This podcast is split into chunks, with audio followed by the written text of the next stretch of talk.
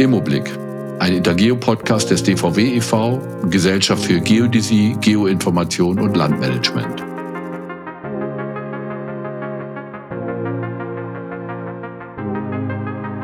Einen schönen guten Tag, mein Name ist Robert Krägenbring und ich begrüße euch zu einer weiteren Folge unseres Podcasts ImmoBlick, sozusagen der ersten Folge in der zweiten Staffel.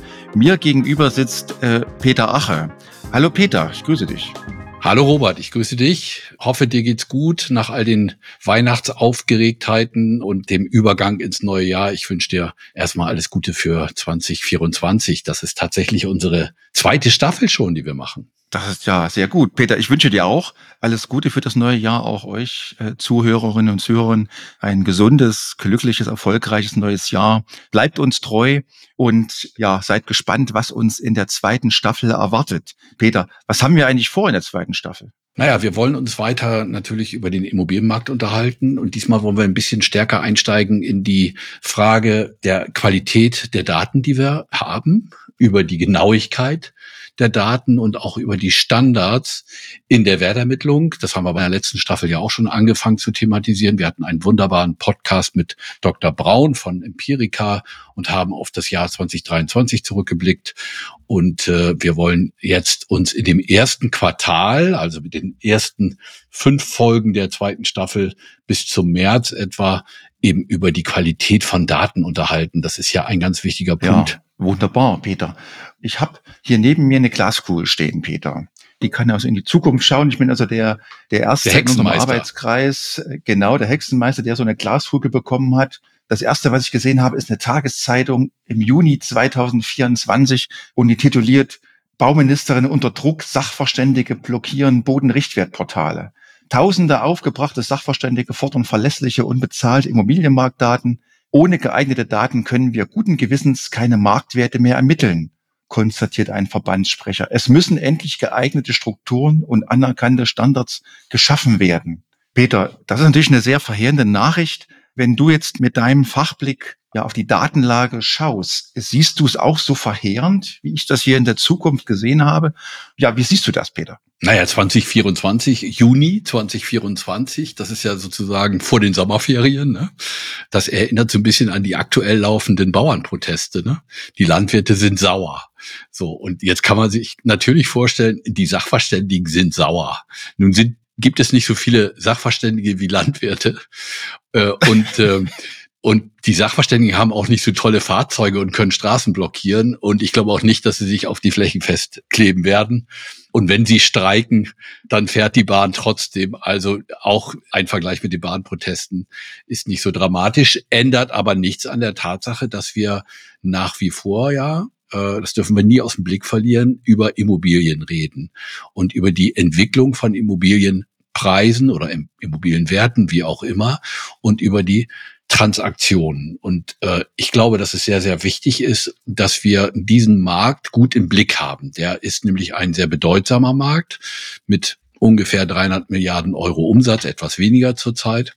Und nicht nur ökonomisch ein bedeutsamer Markt, sondern auch gesellschaftspolitisch. Das haben wir beim letzten Mal schon mehrfach thematisiert. Ich kann es aber nur immer wieder sagen. Wir haben einen wirklich bedeutsamen Markt. So. Und das wiederum bedeutet, gerade in Zeiten, wo es unruhiger wird, das heißt also, wo man nicht davon ausgehen kann, dass in einem halben Jahr die Preise wieder gestiegen sind, die Umsätze auch, ist es sehr wichtig, dass wir diesen Markt gut beobachten und zwar möglichst aktuell. Und da haben wir tatsächlich Bedarf, an dieser Stelle etwas zu ändern. Mhm. Wo siehst du denn da konkret, ich sag mal, ist das flächendeckend, dass du sagst, hier gibt es große Defizite oder gibt es auch Stellen, wo man sagt, hier sind wir eigentlich ganz gut aufgestellt, hier gibt es eine gute Datenlage, beispielsweise in der Marktbeobachtung? Also wir müssen immer zwischen zwei Aspekten aus meiner Sicht unterscheiden oder zwischen zwei Strängen, so will ich das mal benennen. Der eine Strang ist der Strang der Wertermittlung, also der Immobilienwertermittlung. Das heißt also die Möglichkeit, den Wert einer einzelnen Immobilie zu ermitteln. Für Steuerzwecke, für Bankzwecke, für Familienauseinandersetzungszwecke und so weiter und so weiter. Da geht es um eine Immobilie. Das ist der eine Strang. Und der andere Strang ist die Markttransparenz im Allgemeinen. Das ist natürlich eine gute Wertermittlung über ein Einzelobjekt, den Markt auch transparent macht, steht außer Frage. Aber die Markttransparenz, die ich meine, ist eben die, dass wir sagen, wie entwickeln sich die Preise insgesamt, ob auf der Deutschlandebene oder auf der Länderebene oder auf der lokalen Ebene oder. Und wie entwickeln sich die Umsätze? Wenn ich mal diesen zweiten Strang aufgreife, die Markttransparenz, also die Preisentwicklung.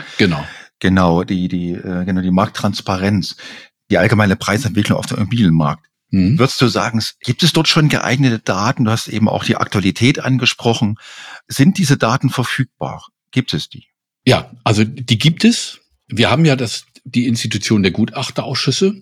Wir haben aber auch andere Institutionen, die nicht staatlich sind, beispielsweise die Maklerbüros, die Banken und so etwas. Alle die haben Daten und die sind auch auf der lokalen Ebene gar nicht so schlecht verfügbar. Das kann man so sagen. Also der Gutachterausschuss beispielsweise der Stadt Hannover oder der Gutachterausschuss der Stadt München oder Leipzig und so weiter, die haben lokal ganz gut verfügbare Daten. Wenn man da anruft, dann kann man relativ schnell einen Wert bekommen. Die sind vergleichsweise aktuell, weil ja der Zeitraum von der Erfassung oder beziehungsweise von dem Vertragsabschluss vor dem Notar bis hin zu dem Zeitpunkt, wo diese Informationen sozusagen in der Datenbank des Gutachterausschusses landet, da wird nicht so wahnsinnig viel dran zu ändern sein. Das kann man ein bisschen beschleunigen, aber da wird nicht so viel dran zu ändern sein. Das Problem ist, in dem Moment, wo wir von der lokalen Ebene weg wollen, auf die Bundesebene, oder wenn wir von einem Teilmarkt, sachlicher Teilmarkt, das ist ja die Gebäudeart meinetwegen, also ein Einfamilienhaus oder ein Büro,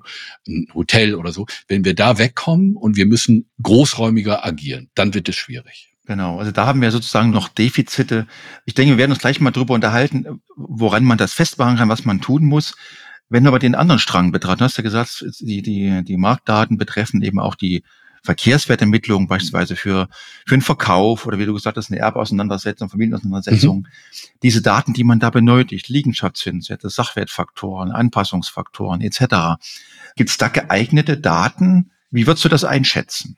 Nein, die müsste es ja eigentlich geben. Wir haben ja die Immobilienwertermittlungsverordnung. Das ist ja praktisch die verbindliche Festschreibung der Regeln, die die Gutachterausschüsse und die Sachverständigen, die eben Verkehrswerte ermitteln, anzuwenden haben. So, und in dieser ImmoWertV, abgekürzt, Immobilienwertermittlungsverordnung, in dieser Verordnung, hört man schon, das ist ein verbindliches Regelwerk, gibt es einen Paragraph 9, Robert, das weißt du besser als ich, glaube Paragraph 9, da steht etwas drin über die Geeignetheit von Daten, also sind Daten, die abgeleitet werden, geeignet oder nicht. Genau, also da haben wir also den Maßstab, was geeignet ist und da steht da drin, die Daten sollen repräsentativ sein bezüglich des entsprechenden Teilmarktes, sie sollen aktuell sein und man soll auch die Möglichkeit haben, diese Daten an das entsprechende, an die Gegebenheiten, also ob die Wertebildungsprojekt anzupassen. Da haben wir sozusagen ja erstmal so einen Rahmen. Wenn du das im Hinterkopf hast, haben wir da denn ausreichend geeignete Wertermittlungsdaten verfügbar in Deutschland? Deutschland ist ja bunt und groß. Und die Struktur der Gutachterausschüsse ist ja abhängig davon, in welchem Bundesland man sich befindet. Und auch die Umsetzung sozusagen einer Bundesverordnung, nämlich der Immobilienwertermittlungsverordnung, liegt ja in der Hand der Länder. Die müssen das umsetzen. Im Übrigen haben die Länder alle dieser Verordnung zugestimmt, nicht? Also das ist ja nicht so, dass es an denen vorbeigegangen ist, sondern der Bundesrat hat ja dort die Immobilienwertermittlungsverordnung auch, ich sag's mal ein bisschen lax, abgesegnet. So. Und deine Frage jetzt, naja, ist es bundesweit einheitlich? Nein, ist es nicht. Es ist in Baden-Württemberg völlig anders als in Bayern völlig anders als in Schleswig-Holstein und so weiter und so weiter. Also sehr, sehr unterschiedlich. Also insofern kann man nicht sagen, naja, ist überall super.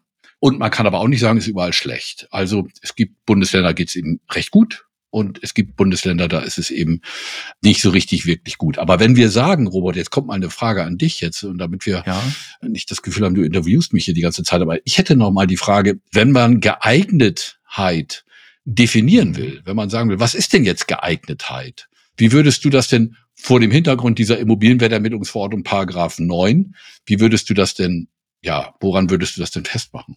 Ja, das ist eine wichtige Frage. Und ich würde es festmachen an diesen drei Kriterien, die dort auch genannt sind. Ich hatte gesagt, Repräsentativität. Das ist einmal, dass man sagt, okay, die Informationen sollen sich auf diesen räumlichen Teilmarkt beziehen. Also das ist noch eine geometrische Betrachtung. Aber viel wichtiger ist dann noch, ob es auch sachlich repräsentativ ist, also den sachlichen Teilmarkt repräsentiert. Also du hast es ja angesprochen, beispielsweise wenn es um Einfamilienhausgrundstücke geht oder es geht um Mehrfamilienhausgrundstücke, Büroimmobilien. Dann müssen diese Daten, beispielsweise Liegenschaftshinsätze, wenn wir im Bereich der Renditeobjekte sind, die müssen natürlich diese Objekte auch repräsentieren. Das ist natürlich ein Aspekt, auch den man statistisch betrachten kann, würden wir gleich drauf zu kommen. Ja, also das wäre diese eine Schiene der Repräsentativität. Ich denke, da ist mit der ImmoWertV das erste Mal tatsächlich viel Arbeit geleistet worden, viel gute Arbeit geleistet worden. Die zweite Schiene ist die Aktualität. Das hast du eben schon genannt. Da wird man sicherlich gewisse Grenzen haben, wie nah man an den, sagen wir mal, Wertermittlungsstichtag, also an den Zeitpunkt herankommt, wo man das Gutachten erstellt oder wo man den Wert ermitteln möchte. Hier gibt's sicherlich immer einen gewissen Zeitversatz. Damit muss ich irgendwie umgehen. Hier ist auch Sachverstand dann letztendlich gefragt. Und zum Schluss wird es ja sein, dass die Daten nicht exakt passen auf mein Objekt. Also wenn ich Kaufpreise habe, beispielsweise einen Vergleich, dann werden die immer in gewisser Weise abweichen. Und ich muss mir Gedanken machen, ob diese Abweichungen auch signifikant sind und ob ich sie auch, wenn ich das feststelle, eben auch berücksichtigen kann. Das wären eben so die drei Kriterien, die ich dort sehe. Die sind meines Erachtens nicht ganz so neu, aber sind das erste Mal, wie du schon schön gesagt hast, festgeschrieben worden. Und alle haben das abgenickt. Ja. Das ist ja schön. Das sind ja schöne Begriffe, ne? So, das klingt auch gut, finde ich, ne? Also wenn man so Repräsentativität, das klingt so ein bisschen wie Bürgermeister, ne? Aktuell, das klingt so ein bisschen wie, wir haben ganz schnelle Daten und Adaptierbarkeit versteht kein Mensch. Also schöne Begriffe. Lass uns das mal abschichten. Was ist denn Repräsentativität? Also das ist ja nicht so, dass, also was heißt das denn genau und ist das messbar? Und wenn wir da mal rangehen, ne? Das heißt also, ein Liegenschaftszinssatz ist ja ein Hilfswert, zum Beispiel in einem bestimmten Verfahren, nämlich dem Ertragswertverfahren der Wertermittlung. Der ist sehr wichtig, weil man mit diesem Liegenschaftszinssatz sozusagen auf den Wert einer Immobilie kommen kann. Das ist das. Richtig. Der Liegenschaftszinssatz, der vermittelt ja zwischen den Erträgen und den Immobilienwerten. Genau. Ja, das ist so eine Fall. Also, grob gesagt, das stimmt nicht so ganz, aber das ist eine Art Rendite, ne? Weil man sagt, naja, okay, wie viel Prozent verdiene ich denn mit dem Objekt? Ne? Ist nicht ganz richtig, aber nur, dass man eine Vorstellung hat, um was es eigentlich geht. Genau, das, ja, ob es ein Modellwert ist, die Frage ist, auf jeden Fall ist er im Rahmen dieses Wertermittlungsmodells wird er ermittelt. Du hast natürlich recht, es fließen dort Modellaspekte mit ein, aber wie wird er denn ermittelt? Er wird durch eine statistische Auswertung ermittelt, Peter. Und muss das eigentlich so sein? Die ImmoWertV fordert es. Ja? Sie fordert. Also kann ich mich auch hinsetzen, wir beide würfeln den aus. Das können wir machen, aber ich würde es da nicht in einem Gutachten verwenden. Es gibt so eine kleine Öffnung, dass man sagt, wenn es tatsächlich keine belastbaren Daten gibt, also es gibt ja vielleicht Objekte, die sehr selten gehandelt werden und man hat nicht die Möglichkeit, statistisch auszuwerten, dann muss ich mir im Wertermittlungsfall behelfen. Da kann ich zur Not auch durch eine qualifizierte Schätzung, im Wertermittlungsfall qualifiziert einen Liegenschaftszinssatz schätzen. Aber nee, ich meine jetzt anders, Robert. Ich meine jetzt den Gutachterausschuss, der das ableitet. Der Gutachterausschuss, also meines Erachtens darf er das nicht. Meines Erachtens darf er keinen Liegenschaftszinssatz schätzen, auswürfeln. Du hast es jetzt so negativ belegt. Ja. Also das heißt schätzen, eine sachverständige Schätzung, die ist nach meiner Lesart der ImmoWertV für den Ausschuss nicht zulässig. Und das wird erstes Mal gesagt, weil die ImmoWertV klar sagt, es sind statistische Verfahren anzuwenden bei der Ermittlung dieser sonstigen für die Wertermittlung erforderlichen Daten. Also, das steht, ich muss es sagen, es steht in Paragraph, wo ist es, ich sag's einfach, Paragraph 12 Absatz 4 ImmoWertV. Ja, genau. Ja. Da steht drin, zur Ermittlung der sonstigen für die Wertermittlung erforderlichen Daten sind geeignete statistische Verfahren heranzuziehen. So steht's da drin. Peter, was könnte denn ein geeignetes statistisches Verfahren sein für so einen Liegenschaftszinssatz? Naja, das Einfachste ist im Grunde genommen, ich habe 100 Liegenschaftszinssätze von vergleichbaren Objekten, ne? Kommen wir gleich noch dazu, und nehme einen mittleren Wert und habe dann praktisch einen statistischen Mittelwert, man kann auch sagen einen Erwartungswert für diesen Liegenschaftszinssatz ausgerechnet und dann wäre diese Mittelbildung oder die Ermittlung eines mittleren Wertes wäre dann geeignet statistische Verfahren. Ich will das mal ganz einfach erklären. Du kommst aus Erfurt, wenn ich das richtig weiß. Und mal angenommen, wir wollen die Körpergröße der erwachsenen Männer in Erfurt haben.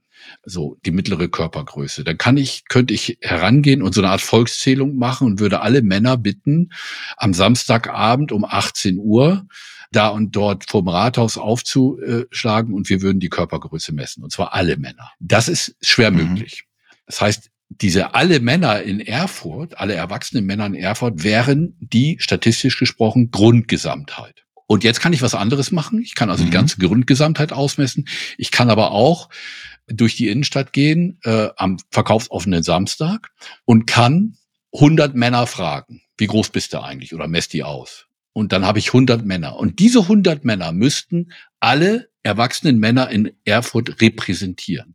Und dann kann ich aus diesen 100 Männern sozusagen einen mittleren Wert bilden und kann sagen, naja, okay, der Erwartungswert für die Größe eines Mannes in Erfurt liegt bei 1,46. Wäre falsch. Oh, dann kleine Männer. Würde ich fragen, ob du einen statistischen Fehler begangen hast. Aber ja, genau. Ja. Aber das ist die Denke, die dahinter steckt, dass ich einen mittleren Wert errechne. Das wäre ein Verfahren. Jetzt kann ich sagen... Darf ich mal kurz einhaken, weil der Vergleich finde ich sehr schön. Da hast du gesagt, du gehst am verkaufsoffenen Samstag durch die Erfurter Innenstadt. Und die Männer, die dort unterwegs sind, die nehmen ja an den Markt teil. Das sind alles Marktteilnehmer. In dem Sinne, dass sie wahrscheinlich ihre entweder selbst was kaufen oder ihre Frauen begleiten und sie unterstützen beim Shoppen. Verfälscht das dann nicht dein Ergebnis, wenn du jetzt nur die am Markt teilnehmenden Männer nimmst? Oder was ist denn jetzt deine Grundgesamtheit? Und wenn du das auf Immobilien überträgst? Ja, ich will es mal sagen, also wenn die Männer samstags, verkaufsoffener Samstag in die Erfurter Innenstadt gehen, dann kann man davon ausgehen, dass das eine zufällige Stichprobe, also es ist eine zufällige Zusammensetzung aller Männer in Erfurt sind. Jetzt kann man sagen, naja, okay, aber die über 80 nicht und die mit 18 auch nicht. Das könnte sein, dass da schon eine kleine Verzerrung drin ist. So, übertragen auf den Immobilienmarkt beziehungsweise die Kaufpreisverhandlung würde das bedeuten, nehmen wir mal an, ich habe ein Quartier, da gibt es 100 Mehrfamilienhäuser oder sagen wir mal ganz Erfurt, da gibt es 100 Mehrfamilienhäuser insgesamt. Ne?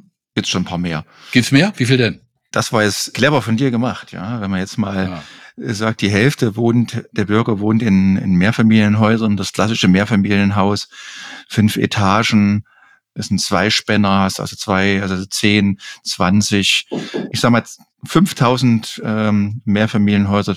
Okay. 2.000 bis 5.000 würde ich schon schätzen. Sagen wir mal 5.000. So, wir haben 5.000 Mehrfamilienhäuser. Diese 5.000 Mehrfamilienhäuser sind die Grundgesamtheit. So. Und jetzt haben wir, mal angenommen, wir haben jetzt Verkäufe von diesen Mehrfamilienhäusern registriert in den Kaufpreissammlungen der Gutachterausschüsse. Mal angenommen, es sind in den letzten 3 Jahren von diesen 5.000 500 verkauft worden, was sehr viel wäre. Sagen wir mal 50 verkauft worden. Das wäre 1%, richtig? Ja, so. Sind 50 verkauft worden. Und mal angenommen, ich habe von diesen 50 verkauften Mehrfamilienhäusern alle Informationen, die man braucht, um einen Liegenschaftszinssatz zu ermitteln. Alle Informationen. Dazu brauche ich ja die Miete, die Mieteinnahmen, ich brauche das Baujahr und so weiter und so weiter. Alle diese Informationen habe ich. Dann wären diese 50 sozusagen die repräsentative Stichprobe für Mehrfamilienhäuser in Erfurt. Und dann kann man das noch einschränken, kann man sagen, naja, okay, das sind jetzt Mehrfamilienhäuser mit so und so viel Wohnungen und so etwas alles. Lass uns mal dahingestellt sein. Diese 50 wären die Stichprobe, die würden die anderen 5000 repräsentieren. Das heißt also mit anderen Worten, ich habe jetzt für jedes dieser 50 einen Liegenschaftszinssatz ausgerechnet oder eine Größe oder eine irgendwas ausgerechnet und kann sagen, der Erwartungswert, wenn ich in diese, den Eimer mit den 5000 Mehrfamilienhäusern greifen würde, dann würde ich einen Liegenschaftszinssatz erwarten, sagen wir mal von 3,5% oder von 2,6 oder was weiß ich Prozent. Ne? Und das kann ich durch diese 50, das ist so ähnlich wie mit den Männern. Also ich frage 100 Männer, messe die Größe aus, nicht ungefähr, sondern ganz genau, messe die Größe aus und mache einen mittleren Wert und sage, naja, der Erwartungswert aller 50.000 Männer in Erfurt, oder wahrscheinlich viel mehr, von der Körpergröße her sieht so und so aus. Das ist erstmal der mittlere Wert oder der, so. Das wäre eines der statistischen Verfahren. Jetzt kann ich natürlich noch weitergehen und kann sagen, wo hängt das denn von ab? Das hängt auch davon ab, wie alt der Mann ist, war raucht oder nicht raucht, ob er viel Sport macht oder was weiß ich, die Körpergröße eben. Gewicht wäre noch interessanter, aber das wollen wir mal, lassen wir mal. Ja. Also man könnte Abhängigkeiten oder Einflussgrößen erstmal unterstellen. Ja. Genau. Und da gibt's eben dann eben die klassische Methode ist allgemein bekannt, ist die Regressionsanalyse, aber es gibt mittlerweile auch dadurch, dass wir ja zunehmend schnellere und bessere Rechner haben, kann man eben auch völlig andere Verfahren anwenden. Also gibt's so ein paar Fachbegriffe, die will ich jetzt nicht alle streuen hier. Eins ist vielleicht ganz interessant, Random Forest. Ja. So ein Entscheidungsbaumverfahren. Ein bisschen komplexer gemacht. Das sollten wir uns mal von Matthias Sod erläutern lassen, das Random Forest Verfahren. Ich glaube, das ist durchaus mal ein Aspekt. Wir haben einige von diesen Verfahren. Ja. Also auf jeden Fall ist es so, dass es eine ganze Reihe von Verfahren gibt. Anyway, wichtig ist im Grunde genommen, jetzt haben wir einen mittleren Wert. Und die Frage ist ja, ist der denn wirklich repräsentativ? Ab wann fängt es denn an, repräsentativ zu sein? Wir haben gesagt, 5.000 Mehrfamilienhäuser, 50 davon greife ich mir, also 1%. Ab wann fängt es denn an, repräsentativ zu sein? Oder vielleicht reichen ja schon 5. Oder muss ich etwa 100 haben? Kann man denn 100% repräsentativ sein? Ich drehe es mal um mal aus diesem wissenschaftlichen oder diesem mathematisch-statistischen Bereich rauszukommen, der dann den einen oder anderen sicherlich langweilt. Also es kommt ja drauf an, wenn ich jetzt, nehmen wir einen Liegenschaftszinssatz oder bleiben wir bei der Körpergröße. Ich habe jetzt eine Körpergröße von 1,76 ausgerechnet im Mittel. So.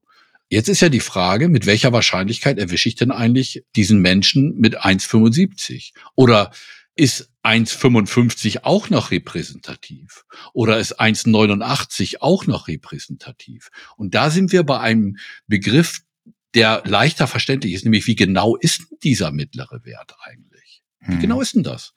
Und da sind wir bei einem Punkt, den haben wir in die ImmoWertA reingeschrieben, nämlich in der Anlage A ist das, glaube ich, ne? In der Anlage A, das stimmt, ja. Genau. Stimmt, da wird von einem gewissen Vertrauensintervall gesprochen, Peter. Genau.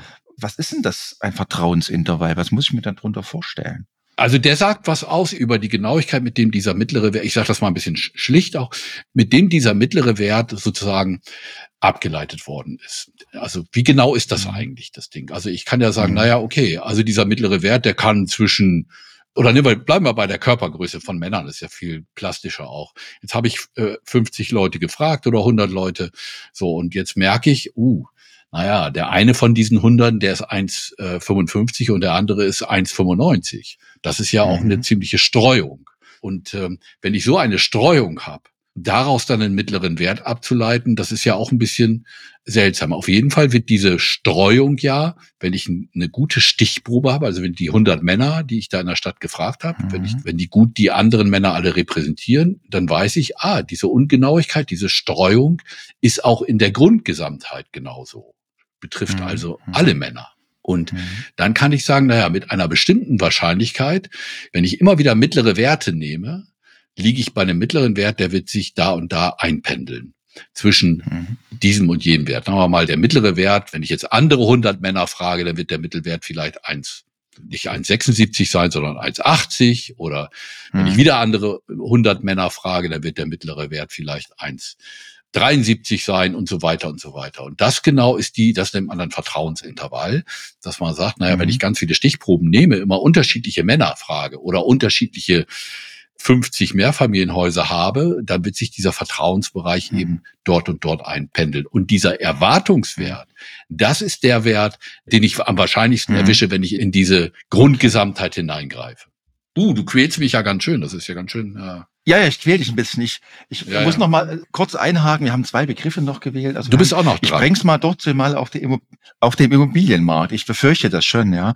Und der Liegenschaftszinssatz, wir hatten jetzt mal gesagt, gehen wir einen Liegenschaftszinssatz von 3,5%. Und jetzt bekommen wir beispielsweise raus durch unsere Auswertung und die ImmoWertA sagt, wir sollen ein Vertrauensintervall von 95% beispielsweise unterstellen, bietet sich an. Also das heißt 95% der Fälle, dann landen wir also, soll dieser Liegenschaftszinssatz gelten. Und mit diesem Intervall von 95% kriegen wir jetzt einen Vertrauensbereich raus, beispielsweise plus minus 0,3 Prozentpunkte. Ist das jetzt letztendlich das Maß der Genauigkeit, dass ich sage, okay, mein Liegenschaftszinssatz hat eine gewisse Streubreite, beispielsweise von 3,2 bis 3,8 Prozent. Mhm. Ist das ausreichend als Genauigkeitsmaß für die Repräsentativität? Also das ist ja die Gretchenfrage sozusagen, ne? Also erstmal, der erste Schritt ist das ist eine Neuerung in der ImmoWert A auch, und die finde ich auch richtig und gut, dass man zunächst einmal diesen Vertrauensintervall oder diesen Vertrauensbereich, das ist ja Deutsch, Konfidenzintervall heißt es ja in der Fachsprache, Konfidenz von Vertrauen, dass man den erstmal angibt, so dass jemand, der die Wertermittlung macht, sagt, okay, also der Bereich, in dem der Erwartungswert liegen wird, der mittlere Wert liegen wird, liegt mit 95%iger Wahrscheinlichkeit hier in diesem Fall zwischen 3,2 und 3,8. Ne? 3,5 war der mittlere Wert, also der Erwartungswert. Der liegt aber mit 95%iger Wahrscheinlichkeit zwischen 3,2 und 3,8. Das heißt also, die Anwendung eines Liegenschaftszinssatzes von 3,2 ist nach wie vor sachgerecht. Muss man begründen sicherlich, muss sagen, der ist ein bisschen niedriger und so, das kann man machen, aber statistisch gesehen ist die Anwendung auch von 3,2 oder 3,8, wenn der Vertrauensbereich plus minus 0,3 ist, sachgerecht. Das ist das eine. Das andere ist, wenn ich das so stehen lasse und ich diese Breite habe, dann ist ja der große Vorteil, dass sich ein Sachverständiger auch darüber informieren kann, wie genau das Ding eigentlich ist. Also dieser Wert, der da ausgewiesen worden ist, ob das ein mittlerer Wert ist oder nicht. Ne? Wenn da jetzt stehen würde, der ist von minus 2 bis plus 5, dann kann der 0 sein, dann kann der minus 1 sein, der kann aber auch plus 4 sein und sowas alles. Und das wäre ein Hinweis darauf, dass dieser Liegenschaftszinssatz gar nicht brauchbar ist, der nicht geeignet ist. Genau. Das ist ein ganz wichtiger Punkt. Und wir müssen es unterscheiden, dass man sagt, der Vertrauensintervall beschreibt die Qualität des Erwartungswertes, der mittlere Wert oder die Qualität einer Regressionsfunktion oder, weil ich immer einen kleinen, also die untere Grenze und die obere Grenze angegeben habe. Das ist ein bisschen was anderes, als wenn ich einfach die Stichprobe nehme und da sage, was ist denn da der kleinste und der größte Wert? Das ist was völlig anderes. Wir reden über den zu erwartenden Wert, den Erwartungswert. Darüber reden wir. Und das ist auch die Neuerung. Das hat es vorher nicht gegeben. Der Gutachterausschuss, die Gutachterausschüsse oder auch andere haben diesen 95% Vertrauensintervall nicht angeben müssen. Und keiner konnte nachvollziehen, wie genau ist denn dieser Wert. Und das ist die Neuerung, die ich hervorragend finde. Also brauchen wir zwingend, um diese Eignung von den Daten zu prüfen, brauchen wir zwingend diese Informationen. Die müssen eigentlich bereitgestellt werden. Aus meiner Sicht ja. Also ich finde es wichtig, dass eine Behörde, aber auch andere Stellen etwas auch über die Qualität ihrer Veröffentlichung sagen. So einfach irgendeinen Wert in die Welt zu geben, das ist für mich Stammtischniveau.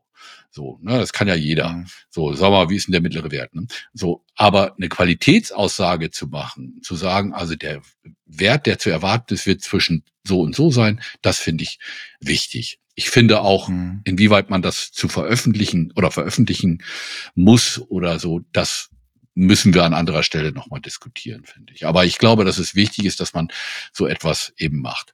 Robert, ich habe aber mal an dich eine Frage. Du bist ja beruflich im Ministerium angesiedelt und dort bist du zuständig auch für die Rechtsaufsicht der Gutachterausschüsse.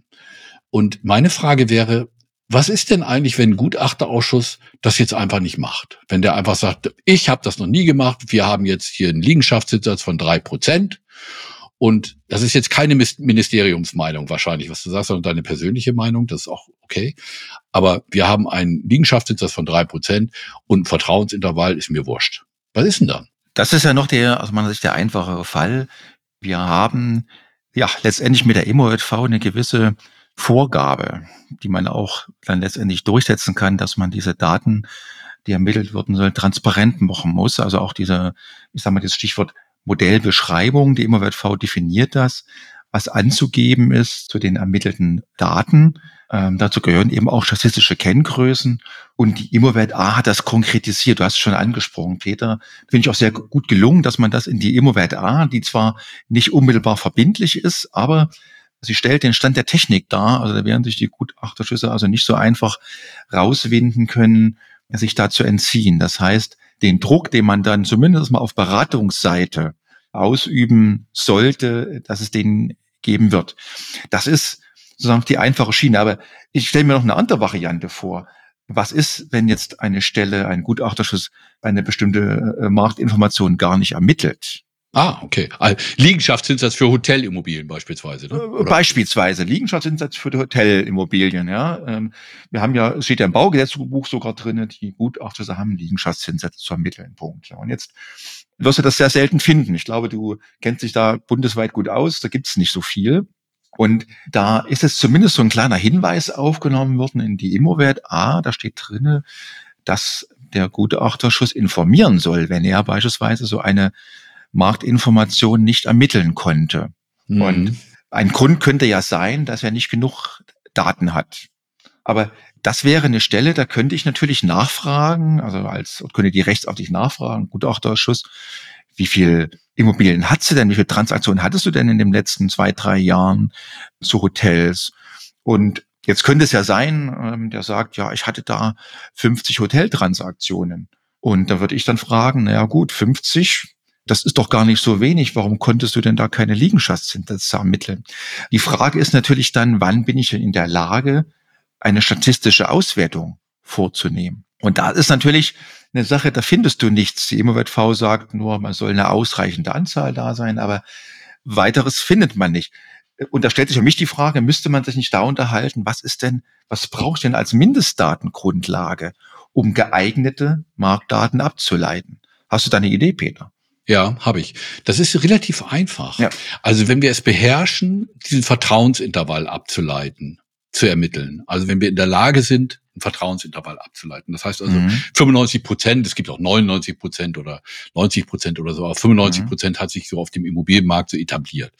Wenn man sagt, wir leiten immer einen Vertrauensintervall ab von 95%, nehmen wir mal wieder den Liegenschaftszinssatz und kommen dann auf eine Spanne sozusagen des Liegenschaftszinssatzes von 3,2 bis 3,8. Der Erwartungswert ist 3,5. Das war ja dein Beispiel eben mit plus minus 0,3%. So, mal angenommen, wir kommen dahin. Dann kann man sagen, ich würde mal intuitiv jetzt erstmal sagen, das ist in Ordnung. Das ist ein Vertrauensbereich, den kann man gut verwenden. Man kann das statistisch-mathematisch ausrechnen, gibt es eine Formel dafür, kann man ausrechnen, wie ist der Vertrauensintervall. Oder es gibt eben auch andere Verfahren, mit denen man das machen kann. Bootstrapping-Verfahren, Resampling-Verfahren ist so ein Beispiel. So, jetzt habe ich ein Vertrauensintervall von 3,2 bis 3,8. Mensch, das ist ja gar nicht viel. 0,3% plus minus ist in Ordnung. Mal angenommen, ich kriege jetzt ein Vertrauensintervall raus, der liegt bei plus minus 5%, nur mal so ganz krass. Mhm. Da liegt auf der Hand, dass dieser Liegenschaftszinssatz Erwartungswert nicht geeignet ist, weil da kann ich mir irgendeinen auswählen. So, und jetzt kommt es darauf an, dass man sagt, welches ist denn die breiteste Spanne, damit dann dieser Geeignetheitsaspekt überhaupt noch greifen kann? Welches ist denn die breiteste Spanne, die wir uns leisten können? Ja, okay, also das wäre so, man müsste sich darauf verständigen, was dort ja eine maximal noch tragbare Vertrauensbereich ist, eine Spanne. Zum Beispiel. Bei dem entsprechenden Zinssatz oder bei dem Sachwertfaktor. Aber reicht das aus? Ich kann mir die Frage, welche Mindestanzahl an Daten brauche ich? Könnte ich jetzt überspitzt ausgedrückt mit 2 Transaktionen, ich kann bestimmt auch mit 2 Transaktionen den Vertrauensbereich berechnen. Ist das dann das einzige Kriterium, der Vertrauensbereich, oder spielt die Anzahl doch irgendwie noch eine Rolle? Nee, also die Anzahl spielt ja eine Rolle bei der Ermittlung des Vertrauensbereiches. Also wenn du nur eine Anzahl von, sagen wir mal, 2 Dinge. Die Streuung, also nehmen wir wieder die Männer in Erfurt. Na? Also wenn diese Streuung der Körpergrößen der Männer in Erfurt ganz, ganz stark ist, also wir haben ganz, ganz viele kleine, wir haben ganz, ganz viele große und irgendwie ist das ein heilloses Durcheinander da bei euch in Erfurt, was die Körpergrößen der Männer betrifft, dann kriegen wir eine starke Streuung und wir kriegen einen breiten Vertrauensintervall. So, das heißt also, der geht dann von 1,50 bis 2,10 Meter. So. Und dann kann man sagen, naja, kannst du nicht viel von anfangen. Und dieser Vertrauensintervall wird umso breiter, je weniger Männer du ausmisst. Ne? Also wenn du wirst ja immer unsicherer, weil du diese Repräsentativität, das war ja das, wo wir angefangen haben, weil wir das nicht richtig gut haben. Und diese Frage, wie viel hat der Vertrauensintervall mit der echten Wahrheit zu tun, der Körpergrößen der Männer, das drückt sich eben ganz gut daran aus. So, wenn ich jetzt noch ergänze, und sage, bei der Ermittlung des Liegenschaftszinses habe ich nur 3 Fälle gehabt. Und das wird dann auch in der Modellbeschreibung hingeschrieben, dann würde ich, wenn sowas ein Gutachterausschuss oder wer auch immer so etwas veröffentlicht, dann würde ich sagen, eigentlich eher peinlich. Geht gar nicht. Ne? Und das ist etwas, wo es eben sehr gefährlich ist. Und wir haben ja so etwas. Wir haben ja Hotelimmobilien beispielsweise oder Büroimmobilien. Da sind in Erfurt vielleicht 3 von verkauft worden. Ne? So, in ganz Thüringen vielleicht 30 im Jahr 2023. Das ist schon hochgeschätzt.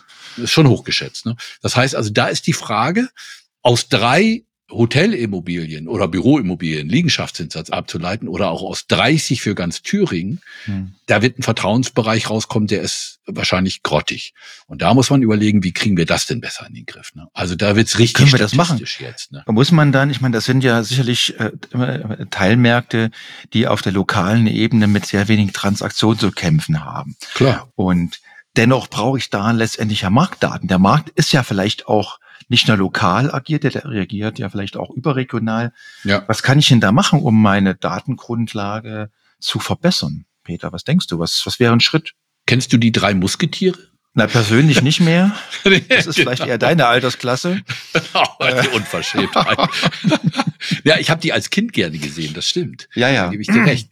Ich einer für alle. D'Artagnan. Einer heißt D'Artagnan, ne? Und der ja, ich habe es auch gerade überlegt und wie heißen die noch? Wollte meine Bildungslücke jetzt nicht offenbaren, wie die Namen heißen. Und ich kann mir Namen so schlecht merken. Aber du meinst hier drauf, einer für alle, alle für einen. Genau, die haben so ein Motto gehabt. Genau. Und das finde ich eigentlich gut, dass man sagt, warum? Wir merken ja auch, wenn wir diese Diskussion führen, Robert, merken wir ja auch, wie stark auch die fachliche Anforderung ist, ne? An Mathematik, Statistik und sowas alles. Die Frage ist ja, ob wir in jedem örtlichen Gutachterausschuss, jetzt auch vor dem Hintergrund der zunehmend kritisch werdenden Personalsituation, ob wir in jedem Gutachterausschuss so eine Fachkompetenz eigentlich haben müssen oder ob wir nicht einfach sagen, das konzentrieren wir. Wir haben ja die Einrichtung der zentralen Geschäftsstellen oder der oberen Gutachterausschüsse. Warum wird das nicht dort zentral bearbeitet und gemacht? So, und dann kann man eben sagen, okay, wir versuchen es, dass eine Stelle eben das mathematisch oder statistisch eben auswertet und dann den Gutachterausschüssen wieder zur Verfügung stellt. Das ist ja eine Variante, die wird ja durchaus auch in Nordrhein-Westfalen oder auch in Niedersachsen oder auch in Sachsen-Anhalt wird das ja praktiziert auch. Und das ist ein ganz guter Weg eigentlich. Also Daten auf größeren räumlichen Ebenen zusammenzufassen, die Auswertung zu bündeln. Ja, höre ich denn dann auf der Landesebene auf, wenn ich jetzt beispielsweise an Immobilien denke wie Schlösser, die ja auch nicht ganz so häufig auch auf Bundeslandebene gehandelt werden. Gibt es da eine Stelle, wo man sagt, die Daten zusammenzuführen, auszuwerten? Gibt es da Bedarf überhaupt? Also eine Stelle gibt es da nicht. Es gibt ja den Arbeitskreis der oberen Gutachterausschüsse, haben wir schon öfter angesprochen. Dieser Arbeitskreis hat einen anderen Auftrag. Die müssen den jetzt gerade wieder veröffentlichten Immobilienmarktbericht Deutschland herausbringen, veröffentlichen und die Daten der Gutachterausschüsse zusammenstellen. Das ist nicht der Auftrag, aber so eine Stelle sollte es aus meiner Sicht geben, die eben auch in der Lage ist, das, was die oberen Gutachterausschüsse oder die zentralen Geschäftsstellen auf der Länderebene machen, sollte auch überregional passieren. Warum? Der Immobilienmarkt interessiert sich nicht für Ländergrenzen. Er interessiert sich auch nicht für Gemeinde- oder für Kreisgrenzen. Das ist eine rein verwaltungstechnische Angelegenheit, damit man es irgendwie organisiert. Das ist so wie Kriminalität. Ne? Also die Kriminalität interessiert sich ja nicht dafür, welche Polizeidienststelle jetzt für jemanden zuständig ist. Ne? Sondern jetzt müssen wir so einen kleinen Slogan einblenden. Diese Äußerung stellt nicht klar, dass der Immobilienmarkt kriminell ist. Ja, auf keinen Fall. Zu. Aber Nein, das definitiv nicht. Aber ich sag mal nur so, auch Bildung, ne, da haben wir ja immer wieder dieses Problem, dass der Länderzuständigkeiten, die richtig und gut ist, das will ich nochmal ganz deutlich sagen. Aber es darf nicht verhindern, dass eben Erfordernisse sich über die Ländergrenzen hinaus sozusagen ergeben, dass die weder gesehen noch behandelt werden. Das darf nicht sein. Und das ist im Moment so ein bisschen ein Problem, will ich das gar nicht nennen, aber ein Nachteil, der sich ergibt, der nicht da sein dürfte und da sein bräuchte. Das ist eigentlich der Punkt und da müssen wir eben weiter dran arbeiten, dass das verbessert wird. Und wer kann so etwas einfordern? Ja, doch nur die Experten, also wir, diejenigen, die jetzt an dem Markt auch unterwegs sind. Das kann ja nicht derjenige machen, der eigentlich davon sonst nichts damit zu tun hat. Deswegen glaube ich, dass es also diese Instanz eines bundesweit tätigen obersten Gutachterausschusses, wie man den nennen mag, dass es die durchaus geben sollte. Also Das ist ein wichtiger Punkt. Also eigentlich die Sachverständigen, die Nutzer, der Daten, die sollten das auch irgendwas einfordern. Die sollten geeignete Daten einfordern. Da sind wir doch gar nicht so weit entfernt von den Protesten, von denen ich vorhin in der Glaskugel gesehen habe. Naja, das ist natürlich die Frage. Wenn den Landwirten, ich sage das mal ein bisschen pauschal, ohne dass ich da jetzt glaube, viel Ahnung zu haben, weil das gar nicht mein Feld ist, aber wenn den Landwirten, ich sag mal, Geld weggenommen wird und Einkommensmöglichkeiten genommen werden, dann werden die sauer. Die Sachverständigen sagen natürlich, naja, wenn dieser Wert, der Liegenschaftszinssatz in diesem Fall, ne, wenn der dargestellt ist und der ist so ein bisschen unsicher, dann habe ich ja noch mehr Möglichkeiten und Freiheiten. Das war ja auch Thema. Ich sehe das ein bisschen anders. Ich glaube, dass es wichtig ist und dass alle davon profitieren, wenn solche Werte, solche Daten eben zur Verfügung gestellt werden. Ich finde das ein ganz wichtiger Punkt, aber wir sind jetzt ausschließlich in diesem Strang der Wertermittlung gelandet, ne? Ja, das ist, unsere Zeit ist fast rum. Du hast eben fast schon ein wunderschönes Schlusswort gebracht. Oh. Ja, das war fast ein schönes Schlusswort, dein letzter Satz. Ich hätte noch eins. Schieß los. Ja, also ich will noch mal eines ganz deutlich hervorheben. Wir haben jetzt darüber geredet, Länderebene und so weiter und so weiter. Also 2 Punkte. Der erste Punkt ist, die lokale Ebene, also die Experten, Fachleute auf der lokalen Ebene, ob das in einer Stadt ist oder in einem Stadtteil oder in einer Gemeinde oder in einem Landkreis, die sind ausgesprochen wichtig. Wir dürfen eines nicht machen, der Immobilienmarkt ist viel zu heterogen, als dass man alles statistisch ausrechnen könnte. Das geht nicht. Das geht auch bei Bodenrichtwerten nicht. Wir werden ja, ich glaube, beim nächsten Podcast werden wir ja über das Urteil in Rheinland-Pfalz sprechen, wo die Bodenrichtwerte und die Unabhängigkeit der Gutachterausschüsse in Zweifel gezogen sind vom Gericht und so etwas. Da werden wir drüber reden. Aber wichtig ist trotzdem diese lokale Expertise, die bestimmte Fachleute eben dann haben. Die sind nicht alle im Gutachterausschuss, müssen sie auch nicht, sind Makler, sind Banker und sind eben andere Fachleute. Das ist ganz, ganz wichtig, dass wir das im Blick behalten. Und der zweite Punkt ist, dass wenn wir die Wertermittlung betrachten, ist das eine. Und wenn wir die Daten, die wir haben, gut organisieren, und zwar über die lokale Ebene hinaus bis hin zur Bundesebene, dann sind wir in der Lage, einen wirklich, wirklich großen Beitrag auch zur Immobilienmarkttransparenz zu leisten. Und dann sind wir wieder bei dem Marktüberblick und so. Und das vor dem Hintergrund der heutigen Anforderungen halte ich für eine ganz gute Sache. Peter, ich danke dir für dieses ausgesprochen interessante Gespräch. Wir haben heute einen großen Bogen geschlagen vom Immobilienmarkt ganz allgemein zu den entsprechenden Immobilienmarktdaten, die man benötigt, um den Markt zu beurteilen. Wir haben das ein bisschen aufgedröselt in 2 Stränge,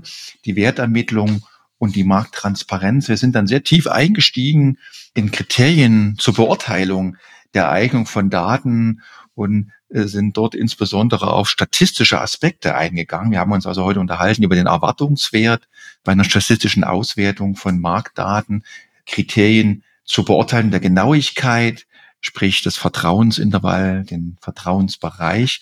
Wir haben uns über die Grundgesamtheit unterhalten und haben ein bisschen abgesteckt, dass hier natürlich noch ein bisschen Luft nach oben ist. Dann müssen wir uns noch verständigen, wie diese entsprechenden Kriterien genau zu formulieren sind.